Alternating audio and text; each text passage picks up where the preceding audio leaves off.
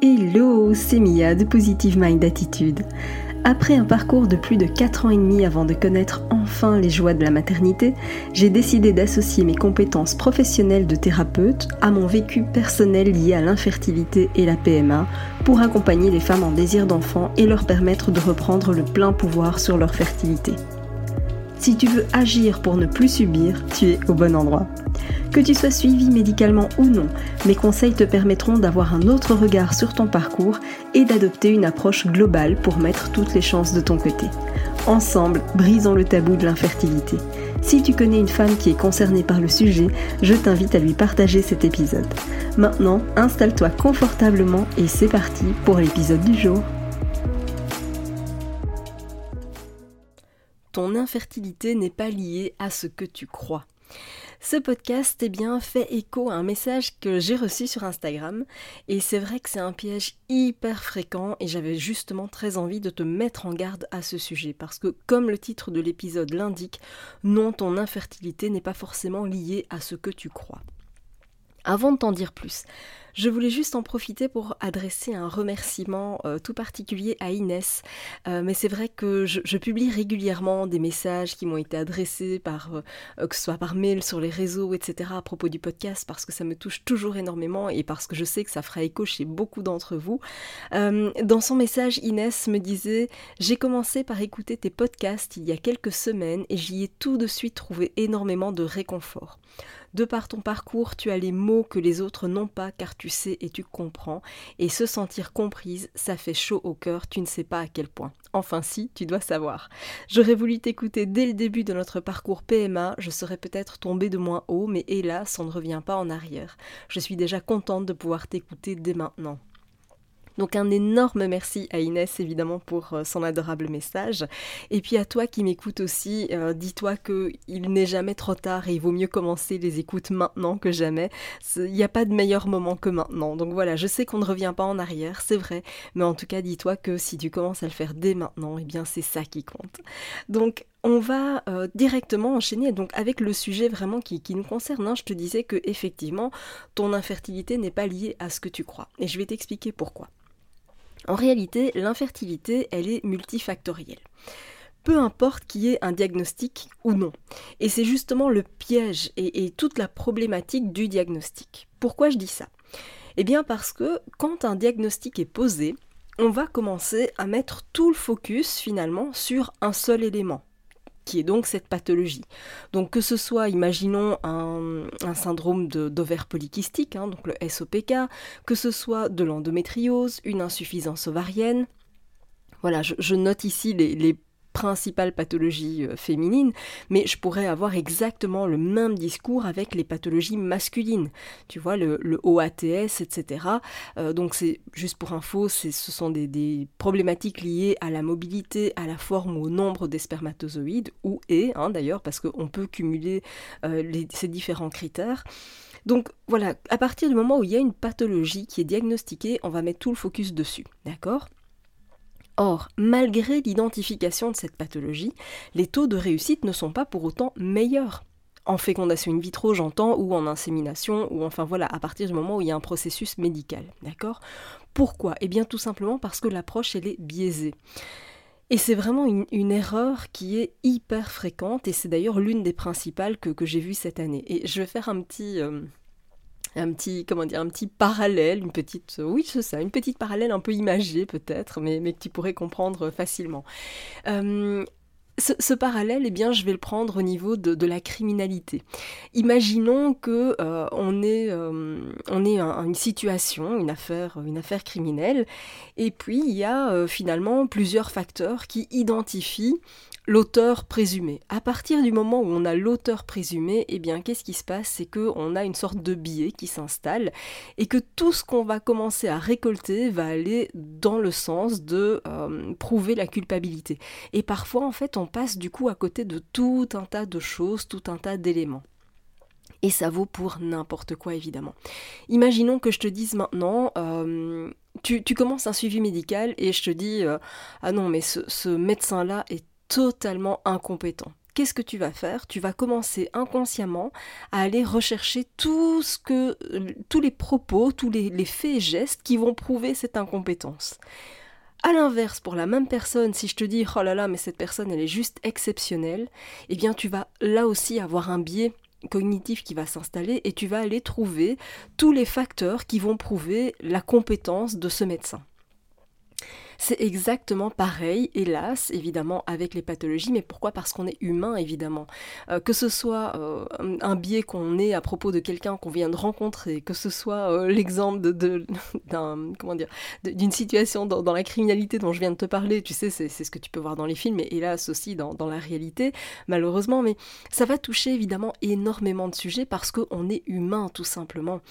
Et c'est là toute la problématique, c'est que à partir du moment où on a identifié quelque chose, on met le focus dessus. Alors c'est très bien d'un côté parce que ça permet évidemment de, travailler ce point-là, mais malheureusement on en oublie les autres. Et comme je te le disais, c'est vraiment une, des erreurs euh, que, que je vois le plus souvent, vraiment.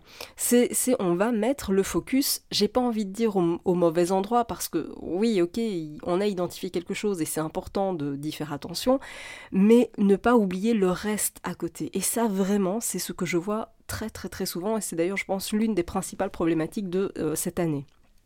Et euh, j'en profite d'ailleurs pour te dire, parce que justement, cette erreur-là, je ne veux pas qu'elle se reproduise.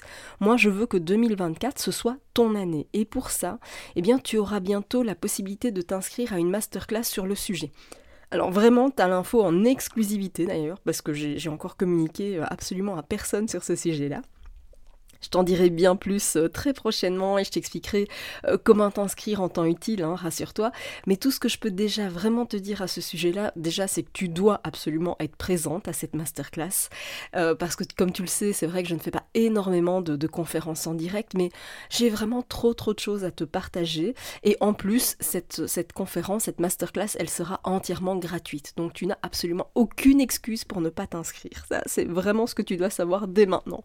je t'en reparlerai encore une fois euh, plus longuement quand ce sera le, moment. Hein, ça approche, ce sera très très bientôt parce que je veux vraiment qu'on prépare cette fin d'année 2023 et que on cartonne en 2024 pour que 2024 ce soit ton année. C'est voilà, tu as assez attendu, donc on va mettre le focus sur cette fin d'année et début 2024.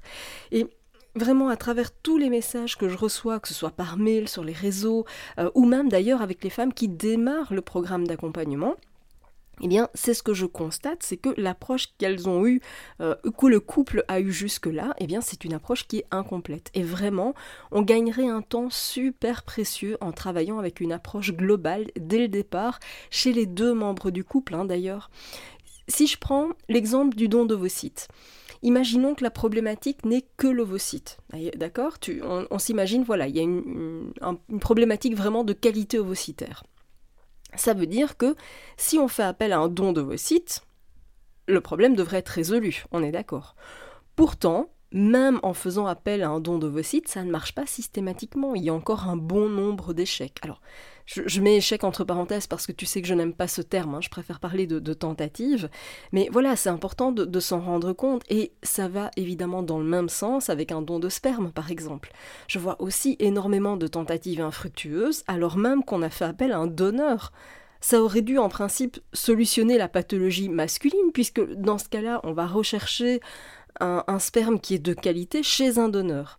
Et pourtant, bah, ça fonctionne pas non plus toujours pour autant. Donc c'est important de se dire, ça n'explique pas tout. L'infertilité, elle est rarement exclusive, elle est rarement, euh, j'ai envie de dire, euh, monocause, si tu veux. L'infertilité, elle est toujours multifactorielle. On va cumuler parfois des, pathologies importantes, parfois des petits dérèglements, mais c'est important de tout prendre en compte. C'est vraiment, tous ces, exemples-là, finalement, ça te montre que dans toutes les situations d'infertilité, c'est multifactoriel. Et c'est vraiment indispensable de comprendre ça et de travailler sur les quatre piliers que j'enseigne dans mes accompagnements d'ailleurs. Et franchement, je pense que ce n'est pas pour rien que mon taux de réussite est, aussi haut. Hein. donc je, rappelle que les taux de réussite de, mes programmes d'accompagnement frôlent les 80 80% de réussite. Et encore, j'ai des difficultés à avoir les, statistiques en temps réel parce que, comme tu peux l'imaginer, j'ai certaines femmes qui, me, qui ne me communiquent pas directement la mise en route de la grossesse, euh, qui ne me communiquent pas tout de suite l'information parce que bah, souvent on s'imagine que c'est trop beau pour être vrai, que le ciel va nous tomber sur la tête et que euh, on va avoir droit à une mauvaise nouvelle. Et souvent du coup j'ai du retard dans les statistiques parce que ça m'est communiqué euh, parfois bien tardivement et très sincèrement j'ai parfois des annonces qui sont faites uniquement au moment de l'accouchement par crainte que quelque chose arrive. Tu sais bon voilà on a chacun son niveau de, de superstition, d'anxiété etc. Donc voilà, c'est ce qui fait que parfois j'ai un peu de mal à accumuler les, statistiques en temps réel, mais je pense vraiment qu'on pourrait même aller au-delà. Euh, et, donc c'est important de dire que c'est cette approche multifactorielle qui va changer la donne, et c'est pas le fait de mettre le doigt sur un seul élément, c'est un ensemble de choses. D'ailleurs, si tu veux connaître plus en détail les quatre piliers, parce que peut-être que c'est euh, le début pour toi de, l'écoute de cet épisode de podcast et que tu ne sais pas forcément de, quel pilier je parle, eh bien je t'invite à écouter euh, l'épisode numéro 27, les quatre leviers pour doubler tes chances de grossesse. Comme ça, tu sauras exactement de quel pilier, euh, quels sont les piliers auxquels je fais référence. Et j'en profite d'ailleurs pour préciser que quelle que soit l'origine de la pathologie, qu'elle soit féminine, masculine, L'intégralité du programme peut absolument être suivie en couple, d'accord? Et c'est exactement la même chose, bien sûr, pour le coaching éclosion, parce que dans le cadre du coaching éclosion, je vais répondre aux questions des deux membres du couple, d'accord? Donc si tu es en couple, ça vaut pour vous deux, et c'est pareil pour l'interprétation des analyses, les conseils, etc. Ça vaut pour tous les deux. C'est ensemble et maintenant qu'on va préparer l'équipe parentale, d'accord? Donc je, je dis toujours, un bébé, ça se fait à deux, à partir du moment où tu es en couple, bien sûr, même si j'accompagne aussi très régulièrement des solo. Euh, mais voilà, c'est important de se dire que, en tout cas, quand on est en couple, le programme peut se suivre en couple et le coaching éclosion, eh bien, je réponds aussi aux questions du chéri, bien évidemment. Et ça, euh, très sincèrement, ça me vaut aussi d'incroyables retours parce que ça ouvre des discussions auxquelles on n'aurait peut-être jamais pensé à ça. Euh, et puis aussi, ça ouvre tout un niveau de, compréhension de l'autre au sein du couple. Tu sais, même pour un couple déjà soudé, euh, ça permet vraiment de, comprendre ce qui se passe d'un côté comme de l'autre et ça amène vraiment à de très jolis déclics au sein du couple. Donc, ce que je t'invite à faire maintenant, eh bien, c'est de réfléchir à la pathologie, de réfléchir à euh, l'approche multifactorielle qui est indispensable, hein, parce que, encore une fois, comme je te le disais, euh, l'idée n'est pas de se mettre le focus sur une seule et unique voie, mais bien d'ouvrir la voie à tous les possibles et d'aller voir ce qui a déjà été exploré, ce qui ne l'est pas encore, ce qu'il est possible de faire, parce que, comme je te le disais, se focuser sur un seul et unique élément, eh bien, c'est beaucoup trop peu, parce que c'est ce qui amène à des taux finalement aussi faibles de réussite. Si tu as envie d'être accompagné, de savoir quoi faire précisément, eh bien je t'invite à rejoindre maintenant le programme qui te correspond, que ce soit le programme Fertility euh, qui comprend la méthode IM et qui est donc un programme en ligne que tu peux faire en toute autonomie et à ton rythme, ou que ce soit le coaching éclosion bien sûr, où en plus de bénéficier du programme en ligne, eh bien tu as accès à moi, à mes conseils euh, et, on peut vraiment euh, travailler ensemble main dans la main parce qu'en plus tu accèdes à une véritable sororité. C'est même pas juste un groupe de c'est une vraie sororité. Et donc, quel que soit ton choix, eh bien, tu trouveras, tu trouveras le lien dans la description de l'épisode. Et quant à moi, je me ferai un immense plaisir eh bien, de t'accompagner et de te permettre de doubler tes chances de grossesse. Merci d'avoir écouté cet épisode jusqu'au bout. Si tu veux aller plus loin et bénéficier de plus de conseils, télécharge maintenant mon guide offert sur positivemindattitude.fr. Pour encourager ce podcast, merci de mettre une note et ou un commentaire sur ta plateforme d'écoute. Je te dis à très vite pour un prochain épisode.